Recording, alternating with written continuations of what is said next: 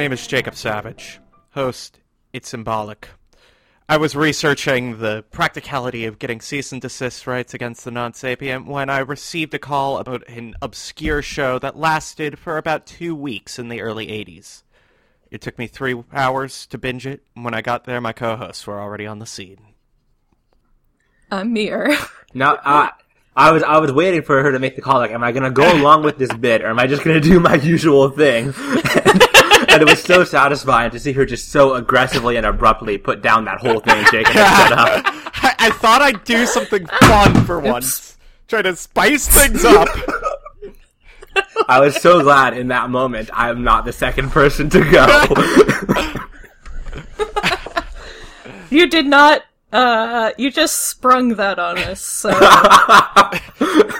It's called improv. Yes, and. we like to have an we like to have an air of spontaneity on this show. We we don't we're we're not scripted. I'm not sure if this is clear or not. Yeah. I mean, despite all of those jokes we had about us being scripted last week. I mean, that was our April Fool's episode, so just completely disregard anything we said. Like, No, all those twists are real, and I, and Ben is still very much dead. yeah. We, we were going to Oh, that's me, introduce by the way. I'm Ben. where one of the twists was actually going to stick, and they were supposed to guess, but Uh, I'm I'm Ben. yeah. wow. That's a two minute lead in. Good job, fellas. Wow, we've. I'd say we've come now- a long so way, but we really haven't. Now that everything that you had attempted from the start just sort of came crashing down, where do we go from here, Jacob? I I don't know. I don't know. It's just You like really sort of- everything else in my life. You brought things to a screeching halt before they even started, Mir. how about how about you try to redirect things now after what you've done to our show? I'm not even sure which one of us you're talking to. Mir, I want to see her give it a shot. Uh, okay. I'm actually quite familiar with the tonight's subject. Oh. Um, we're talking about the 1982 television series Police Squad. Police Squad in color.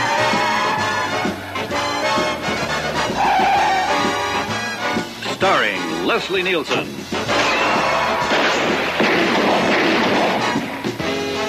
Also starring Alan North. And Rex Hamilton as Abraham Lincoln.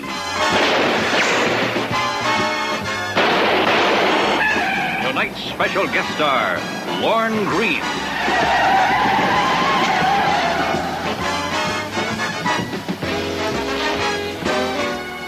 Tonight's episode, The Broken Promise. in, In color. color. Oh, there, there, she, she committed to something. there, there we go. yes. And Um, it's not a suggestion, but to be honest, in retrospect, it was kind of a no-brainer, and I kind of hate myself for not suggesting we do this sooner. well, I didn't know about it, so it's entirely your fault. Yeah. Well, again, not sure which you you're referring to. There, there are two other people in That the can be, conversation. that can be a, that can be a y'all. It's y'all's fault. you bit of that guys. southern flavor. exactly. We're all, we're all from the good old South, right? Sort of. I wish you wouldn't put it like that. We're all from Dixieland. Good God. So I knew this show. Mir knew this show. I didn't. You know had anything. never heard of this show, Ben? No, I don't think so. I might have heard it in passing mention, and I have seen some assorted like images and brief clips from it, but not within like a general context of like what exactly it's even from.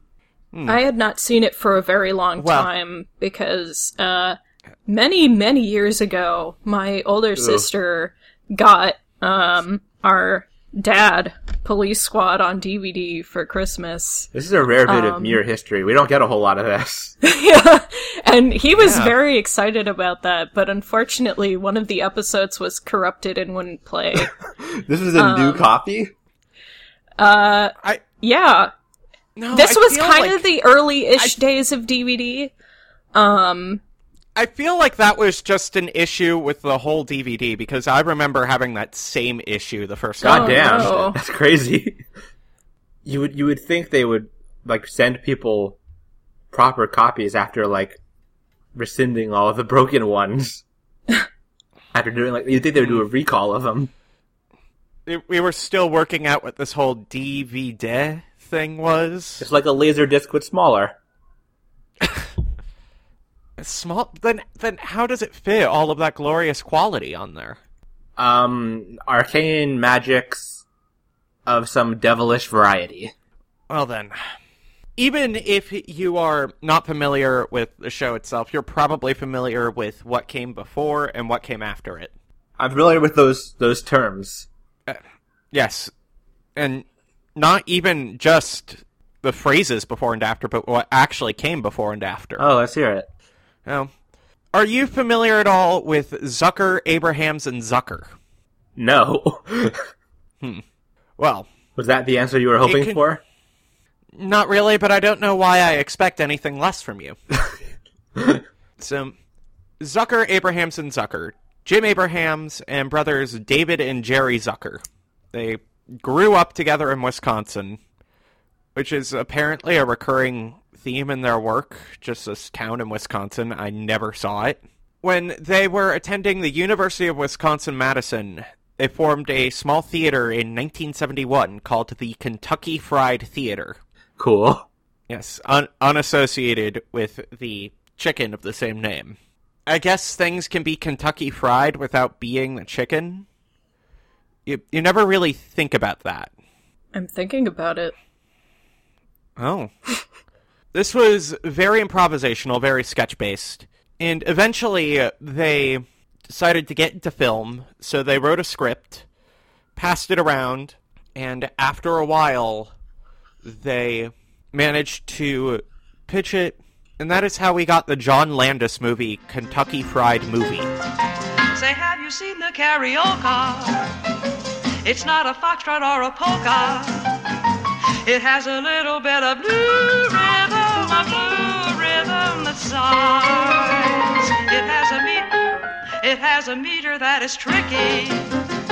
A bit of wicky wacky wicky. But when you dance it with a new love, there'll be true love. Is that something I should be familiar with? It's a good movie. I haven't Like- seen it, but With I think my dad likes it.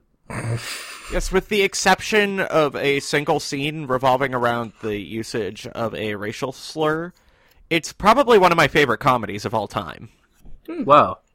That's high praise. And the whole thing is meant to evoke the feeling of basically flipping through late night television channels. Hmm. And it, it's the sort of film you don't really see anymore. Or really, I, I can only think of a couple of other examples. It's like, this isn't even sketch comedy in the vein of Monty Python.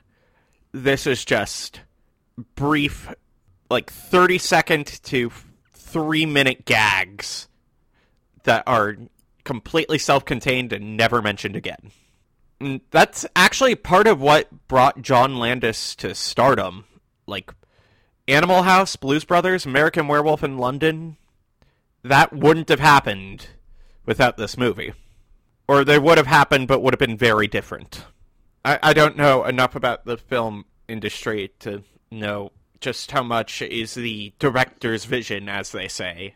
But regardless, this was a bit of a hit, and it led to their next movie in 1980, a little film known as Airplane. The red zone is for immediate loading and unloading of passengers only. There's no stopping in the white zone. No, the white zone is for loading and unloading, and there is no stopping in the red zone. The red zone has always been for loading and unloading. There's never stopping in a white zone. Don't tell me which zone is for stopping and which zone is for loading. Listen, Betty, don't start up with your white zone shit again. There's just no stopping in a white zone. Oh, really, Vernon? Why pretend? We both know perfectly well what it is you're talking about. You want me to have an abortion. It's really the only sensible thing to do if it's done properly. I saw that movie way too young. Yeah, same here. Uh, I, I, I think that's kind of a universal experience. Yeah. Probably, huh? Like, I remember watching it again. Like I first saw it like late elementary school, maybe middle school. And then I saw it again in my late teens, and it's just like, oh, there are a lot of bare breasts in this movie. I gotta be honest. I don't know if like being introduced to it young is with the expectation that we would fully appreciate it at that age, or if it's just sort of like, uh, fuck, I'm so tired of these shitty kids stopping us from doing anything fun. I'm finally gonna do something for me. I mean, I, I do feel like it's an enjoyable movie, regardless of like it's not a very hard movie to get. Yeah, It's that's just that- very fair to say. It is higher on the rating system than I thought it would be. The hi- higher on the MPAA had it existed in its current form at the time. Yeah. It's here that not only did Zucker, Abrahams, and Zucker get to be as well known as they did, but it's also where they discovered a lot of their staples. Um, the thing about Airplane is actually that it's a parody of the disaster film genre, but a good portion of it is actually taken from the 1957 film Zero Hour. Evidently, this is a much more prolific genre than I understand it to be. Especially in the 70s. Oh, that explains it. I was like negative 20 then. Yeah, like the 50s to the 70s, the disaster genre was everywhere. You had the airport movies, you had Towering Inferno, you had Earthquake, you had the Poseidon Adventure. People just don't have enough bad news in their daily lives, huh? No, I guess they don't. I, I guess people just, they didn't have the internet yet, so they were like, fuck, I could really use some more just like shitty news constantly delivered straight to my face. Plane hijackings were like way more common back then for some reason, weirdly. Like very common, and it was a lot easier and funnier to make Yeah, because- comedies based around it. No, I mean, it feels like a no, more, because all you had to do to go on a plane then was say, "Hi, I'm here to go on the plane," and they would let you on. Yeah. Plus I feel like that's just a very fantastical concept. It's like pirates, but in the air. Yeah, like DB Cooper is fascinating. Like just the whole case. But that's not what we're here to talk about. So I'll shut up about DB Cooper before I even start. Because otherwise, Mir will make the whole episode about D.B. Cooper. But yeah, if you go back and compare the two films, Airplane actually borrows pretty much everything from Zero Hour. It uses the same characters, it uses the same plot. Like, if it's not like a pun or a visual gag, dialogue probably came from it. So this is more of like a, a, a Mel Brooks sort of thing than I expect. Yeah, I guess so. A bit more yeah, direct that's not- that's than not the- Brooks usually is. Yeah, that's not the impression that I initially. I always thought it was more of just a standalone sort of thing. But between the source material and their approach to the comedy, it's also where they got one of the biggest keys to their success. Leslie Nielsen. Fly this plane and land it? Surely you can't be serious. I am serious. And don't call me Shirley. looking back, a lot of the success of Airplane comes from how much of the ridiculous dialogue is said with a completely straight face. Because when you get down to it, it is a very ridiculous movie, even if you take away a lot of the comedy elements. I think that they've stated that one of the keys was getting someone that can say, we need to find someone who can not only land this plane, but who didn't have fish for dinner completely seriously. And they got that in Leslie Nielsen. Like most of the cast hadn't done comedy, but he was one of the big ones because you never realize it now, but Leslie Nielsen was actually considered like not like a big dramatic actor, but definitely a serious one. Yeah. I want to say that prior to the 1980s, he was probably best known for like Forbidden Planet and the Poseidon Adventure. So he did have this experience, as was already stated, saying these strange things completely seriously, but in a completely different context. And anyway, Airplane was a hit. And in in turn, they got asked to do more productions. So they got picked up by ABC and decided that after Airplane spoofed disaster movies, they were going to do a spoof of cop shows. Much as I uh, had taken a lot from external sources for Airplane, Police Squad borrowed a lot from pre existing shows. Namely, M Squad, which had pretty much exactly the exact same opening credits and the exact same plot for its pilot. There's also a lot of similarity to shows such as Felony Squad, The Fugitive, The New Breed, which also had Nielsen. And in addition to getting Nielsen back, they got actors Alan North, Peter Lupus, Ed Williams, and William Duell, who were who had plenty of once again serious credits between them. Like Alan North had done Plaza Suite, William Duell was in 1776 and One Flew Over the Cuckoo's Nest, and in 1982 they got first few episodes of Police Squad.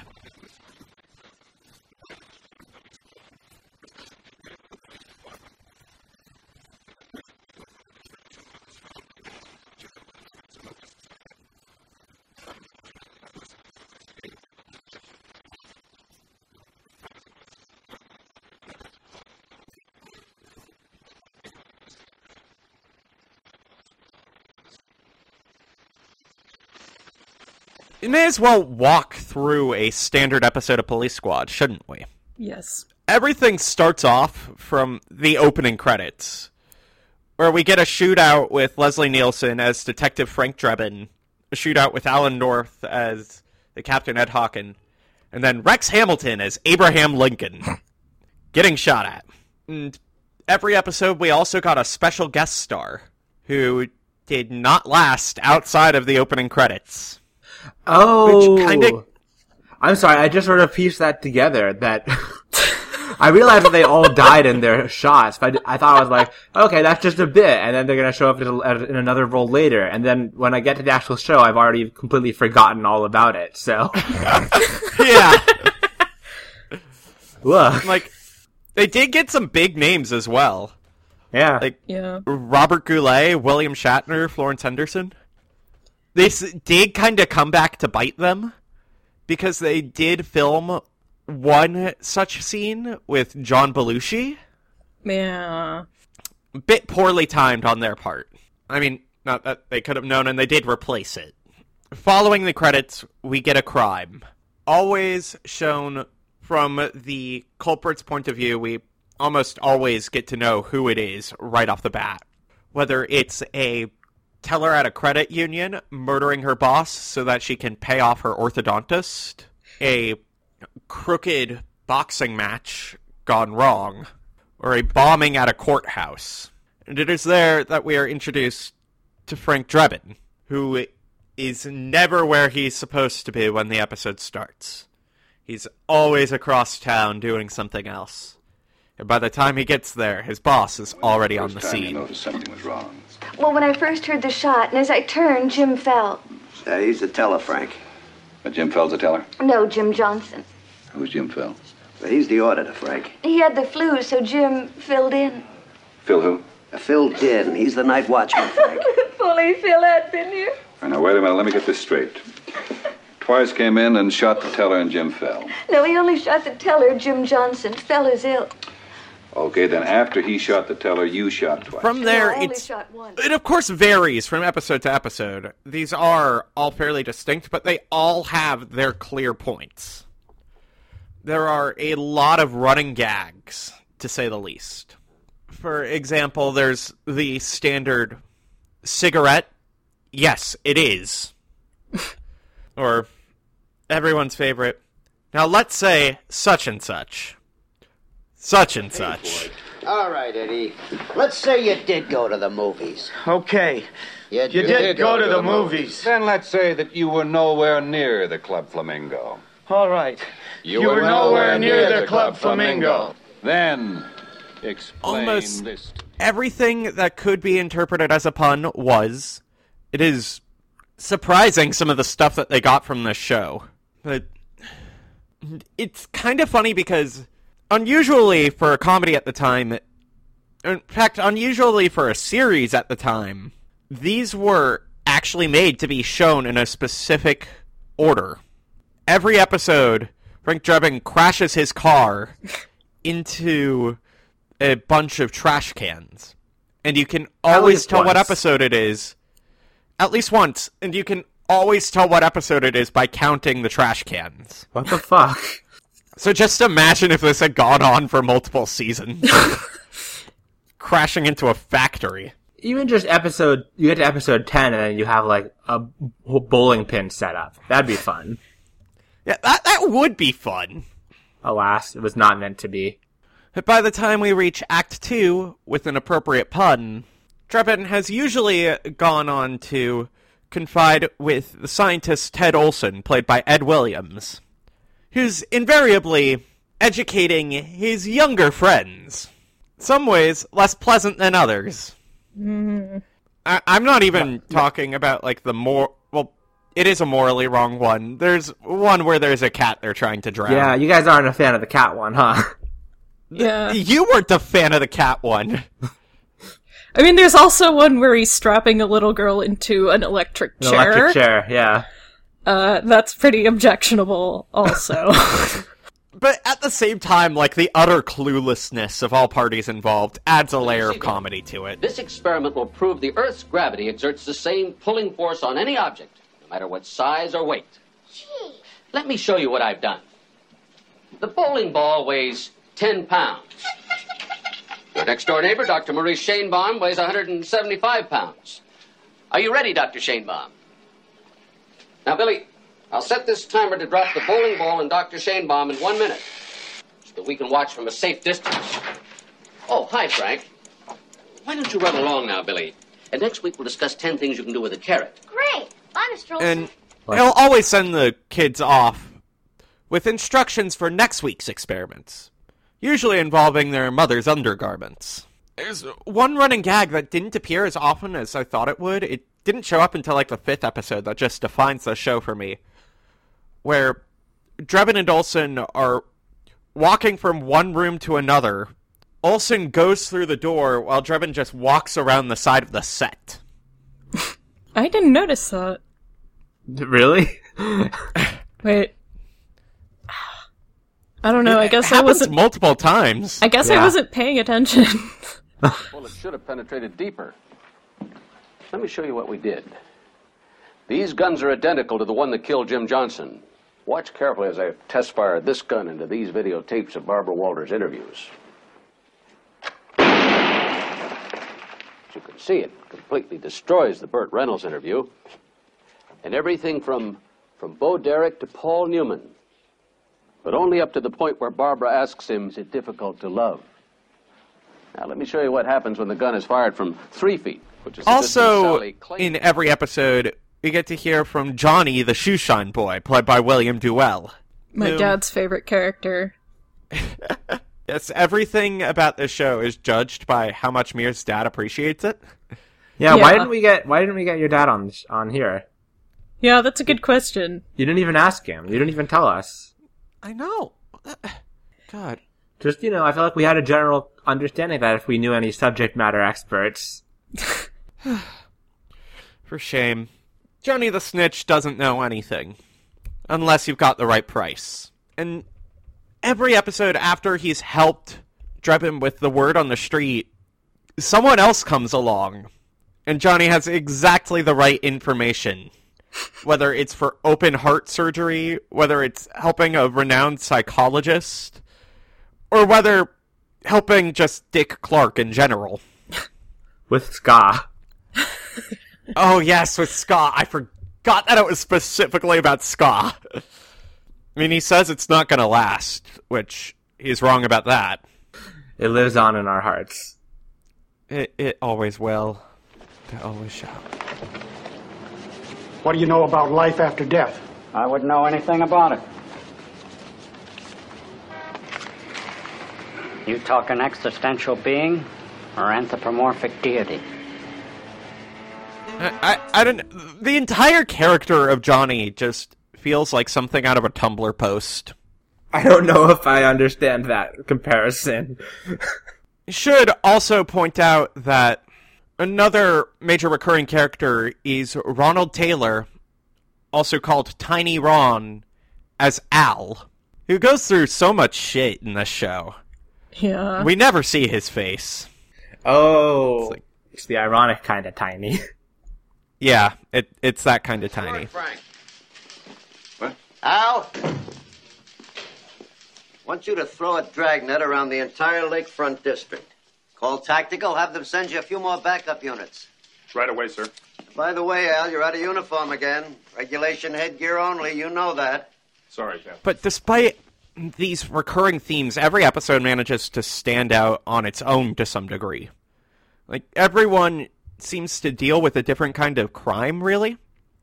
Like, there's one about a robbery, there's one about gambling, there's one about a bombing, there's one about mob racketeering. There's everyone just, despite keeping the same weird tone throughout, just manages to bring it in a completely different direction. For example, there's the kidnapping episode where a tape has a foghorn sound, but Drebin has a eureka moment and asks the chief to play a comparison from his cassette of famous tuba solos. And it's a match, but it's not going to be easy.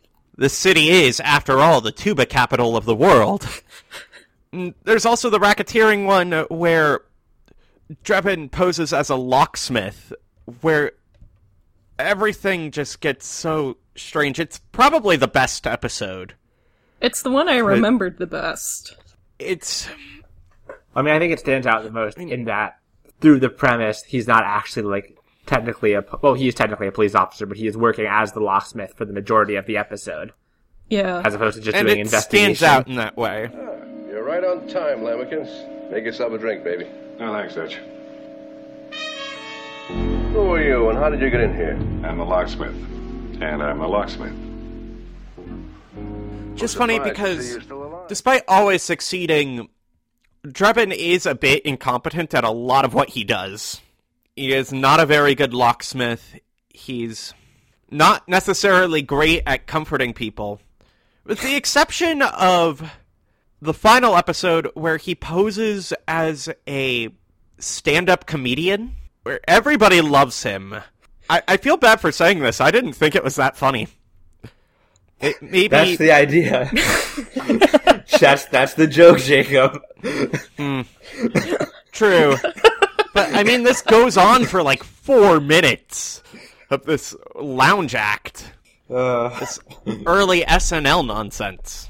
Which is weird because it's like it feels like the time that Leslie Nielsen was actively trying to be funny. Compared to everything else, which as we said, played very straight. Yeah, my sister was so ugly, they used to put a pork chop around her neck to get the dog to play with.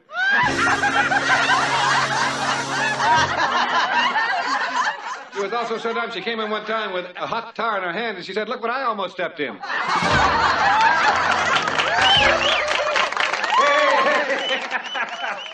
hey, that's some laugher here. Is that your wife beside you, or you just threw up on the seat?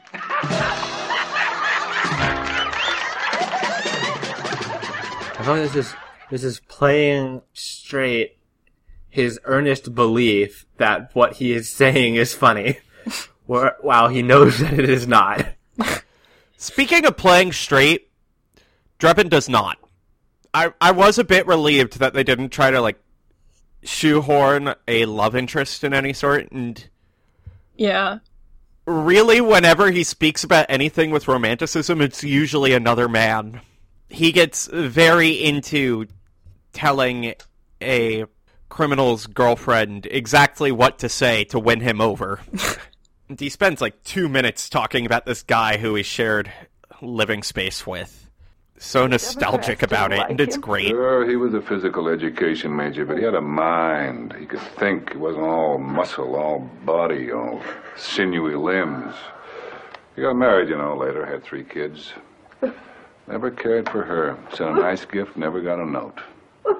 I know this is a long shot, but did he ever eat chop suey? Why, no. No, he never did. It was just a hunch. I told him she was wrong. And that youngest boy, just like his father, football hero. Lived with him for a year. Wasn't the same.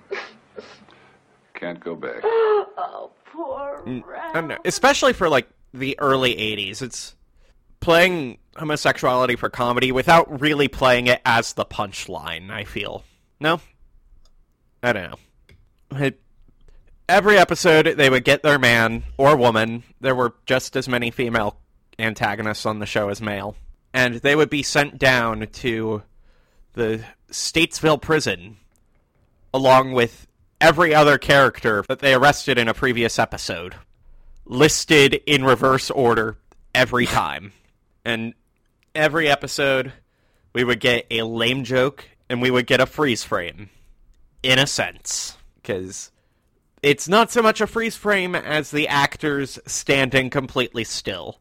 And as someone who has had to do that on stage, they do a very good job of it. Yeah. Which is why they had to go and try to ruin it, of course. Yes, every episode, everything just goes wrong. Like, a convict tries to escape while everyone else is frozen. They freeze in the middle of pouring coffee in one episode. In one Uh, episode, one was- in the back, th- what? No, the, the the coffee one got like that's that's I that one got me. I felt I felt bad for them in that one. oh God! You have to hope that that was the only take they did of that scene. Yeah. I liked the one where uh Norberg walks in late and is like trying to figure out what to do. Find do. a spot to fit in. Yeah. Yeah. Which is just how I feel in life in general. yeah. Of course. Of course. Like that that particular ending serves as a good metaphor. And I, I feel like Ben's actual favorite is one where earlier in the episode they brought in a chimpanzee as a culprit. And during the epilogue they are interrogating it in the back. And of course nobody told the monkey about the freeze frame. No, this monkey is a real amateur. It's it's embarrassing stuff, really. So it's just throwing paper everywhere and it's beautiful. I do genuinely. I, I was wondering at the time, and I'm still curious if they trained the monkey to do that, or if they're just sort of like, let's just let this chimp fucking go out and see what happens. And even more than the coffee, this is one where I feel even more terrified for the actors because it's like they don't know what the monkeys are gonna do. Monkeys are like pure fucking madness and muscle in one horrible hairy package. that monkey gets set off, and it's your face that gets clawed the fuck off. I would be shitting myself. Oh God. I, I, I didn't. I like the idea that they just let the monkey do whatever it did, and it just decided to amuse itself with the simple joys of throwing paper in the air. I have to assume the monkey is also an actor. Yeah, I mean, again, I don't know enough about that industry to really judge about the monkey's acting pedigree. I don't know. Thinking about it just makes me kind of sad for obvious reasons. Yeah. Appropriately enough, the final freeze frame just has the set collapsing around them. Oh my god.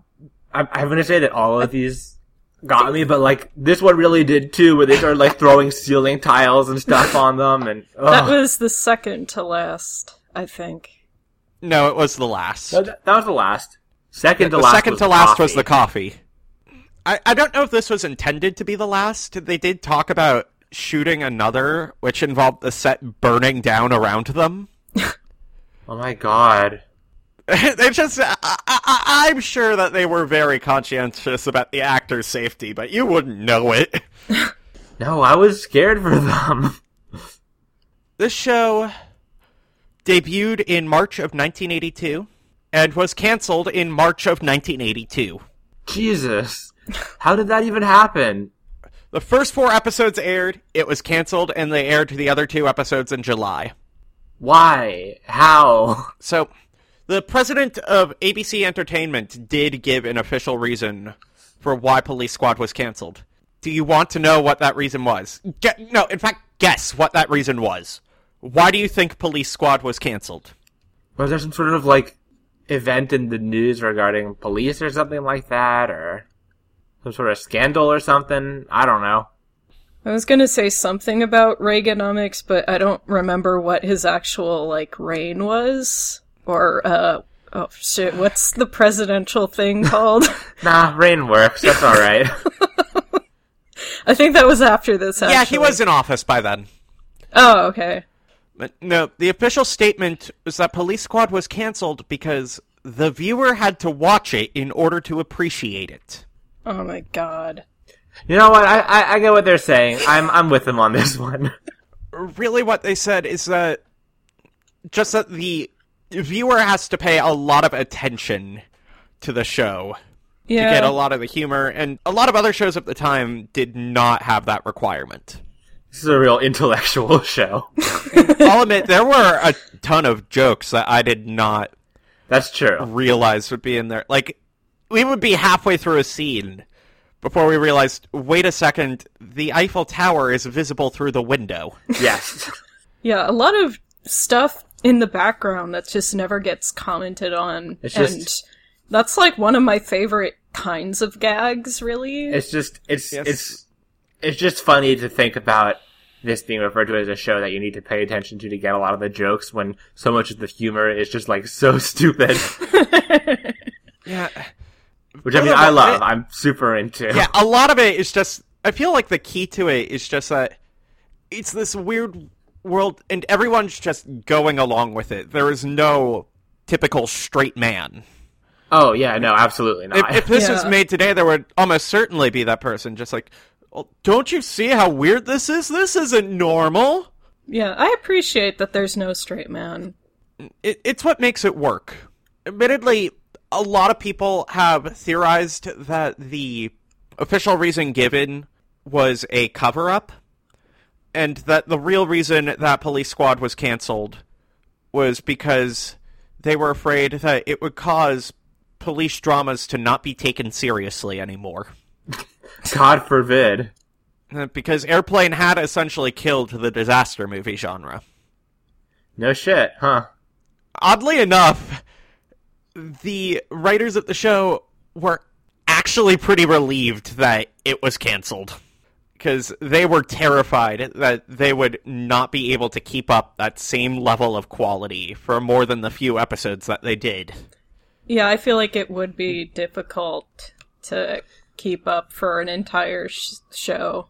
Yeah, we were even commenting after watching it that it's sort of like a lot of the running gags and jokes are sort of like, well, how long can you keep it up until they sort of wear thin? Because, you know, those sort of running gags, they have this weird trajectory where it's like, it gets funnier for a while, and then it sort of feels like it's running on long, and then it gets funny again, and then it's like, there's It's a dangerous at some point, game. too. It, it's a very the dangerous best way game. to play it. The show was very well received, though, at the time. Like, even though it was canceled so quickly, it was actually nominated for a couple of Emmy Awards. Huh. Like, both lead actor in a comedy series and outstanding writing in a comedy series, which it did not win either of those. I think they both went to Taxi that year, which I have not seen Taxi, so I cannot Neither judge accordingly. This was not really the end of Police Squad, because really, just a couple of years later, it was released on home video. And between that and the reruns, people started to pick up on it. They just realized that ABC was just kind of needlessly cruel to them. Now, Zucker Abrahams and Zucker had done other work by this point. They had directed Top Secret and Ruthless People. But in 1988, the characters and plot and a lot of the gags were transposed over to the film The Naked Gun. Guys in America.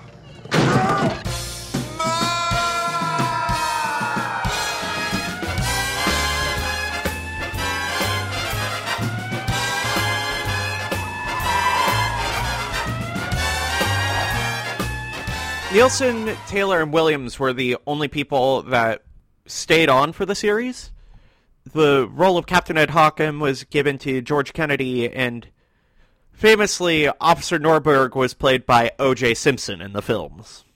Johnny the Yep. Snitch just wasn't there. Even he has his standards. He wasn't going to be bought out by big Hollywood. Yeah. The Naked Gun used a lot of the same jokes, a lot of new ones. Very funny film if you haven't seen it.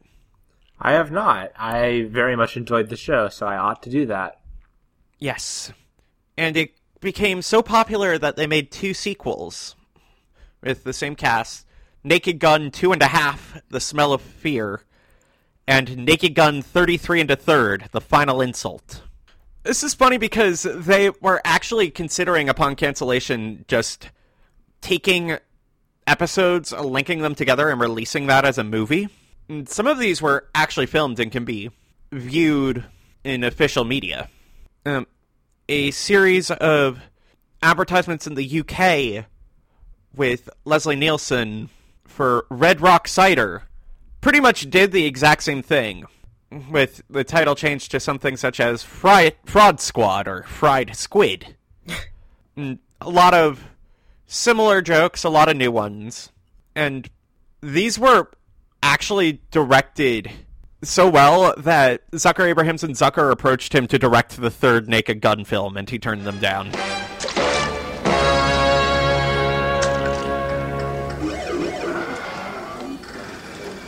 What can I get you? Screwdriver. Anything to drink? What's that? Just cider. This isn't just cider. Fraud Squad, hold it, sister. Interestingly enough, the last real appearance of these characters, uh, Lieutenant Frank Drebin appeared in SummerSlam 1994. Holy shit. That rules. Yes. That real that rules a lot. Yes, the Undertaker has vanished, and Leslie Nielsen has to search for him.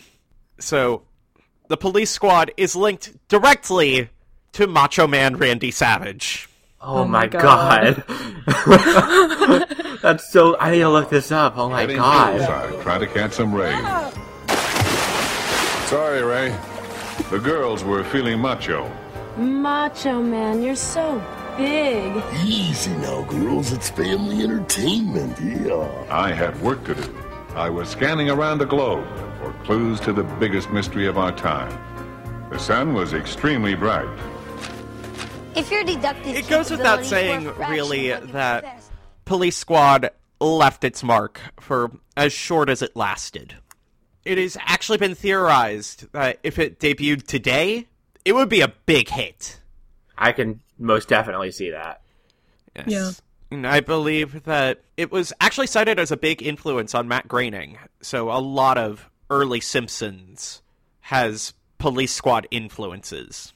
Which is why to some viewers it may not seem as innovative between like the quick visual gags and the weird stuff in the background. But from a more modern standpoint, it's definitely worth checking out. It only takes like 3 hours to watch it. Oh yeah, for the amount of time it takes to watch, it's all like very well worth it. There's not really any episode that s- stands out as particularly weak or anything like that. No reason not to just blast through it. So it may be a bit of a blessing that it didn't continue for longer. Of course, the writers have gone on to their own careers. Jim Abrahams directed the Hot Shots movies. David Zucker did BASEketball and some of the scary movies. And Jerry Zucker was the director of Ghost, which I was not expecting. But as a group, they broke up in 1994. Fortunately, it's a bit of a shame that Leslie Nielsen never really kind of recovered his career, in a sense, because Yeah. while doing these really good spoofs brought him into the big leagues and made him a household name, this was followed up by him only getting roles in a lot of really bad spoofs. Well, I mean, I think the, the art of the parody film is is a difficult one, and it's something that's very often exploited for very cheap jokes. Yeah. I mean, that's a shame. I mean, his later stuff, Repossessed, Dracula, Dead and Loving It, surf ninjas. Hmm. Can I just mention the um lawsuit real quick? Oh, go ahead. I didn't know there was a lawsuit. I'm Yeah, um the third Naked Gun film had a litigation sorta. A one of the promotional posters parodied a famous portrait by Annie Leibovitz of um Demi Moore where she was uh seven months pregnant and um the parody was of Leslie Nielsen in a similar pose. Um, Oh, that, that's not even a similar pose. That's It- just it- Leslie Nielsen Yeah. photoshopped onto it. Yeah, pretty and much. it is very unpleasant to look at. yeah. So Leibovitz sued Paramount for copyright infringement, but the Second Circuit dismissed the case and uh, ruling that it was fair use. It was sufficiently transformative in its uh, parody to be it? considered art, I guess, or to be considered fair use. God, that that's Police Squad. There's not really anything else like it. It's completely of its era. It couldn't have been made earlier. It couldn't have been made later. And as cliche as it is to say it's canceled too soon, it may very well have been. But we have it to enjoy here and now. yes. And enjoy it, we did. I absolutely love this show. Yeah. I mean, just who's on first sort of jokes never get old for me. so something of this nature was uh, definitely on brand. Yeah, so you keep on saying it's just the perfect length. Nothing outstays its welcome. Almost every gag hits. Even if audiences at the time couldn't enjoy it for what it was, it's certainly something to check out now.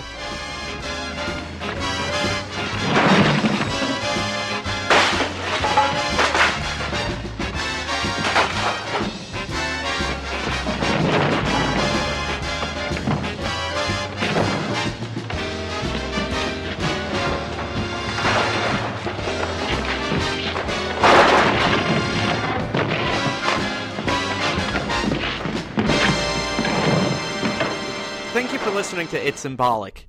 If you wish to speak with us on any matters, such as a suggestion for a future episode, we are available on Twitter at It's Symbolic PC or through email at It's Symbolic Podcast at gmail.com. We also have an Instagram at It's Symbolic Podcast if you want to see a lot of freeze frame pictures and visual puns, I guess.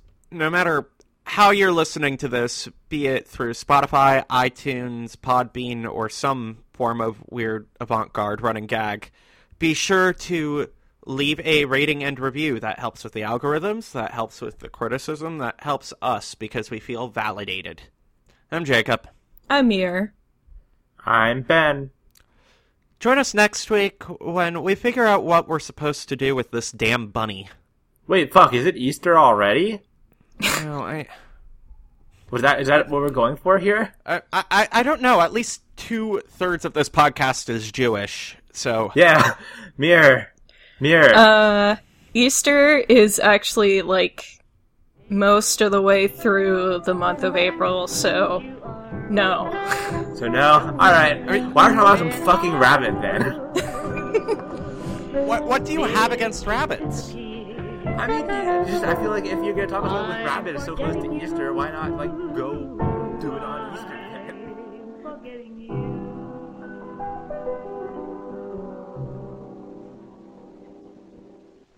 Look out! He's got herpes.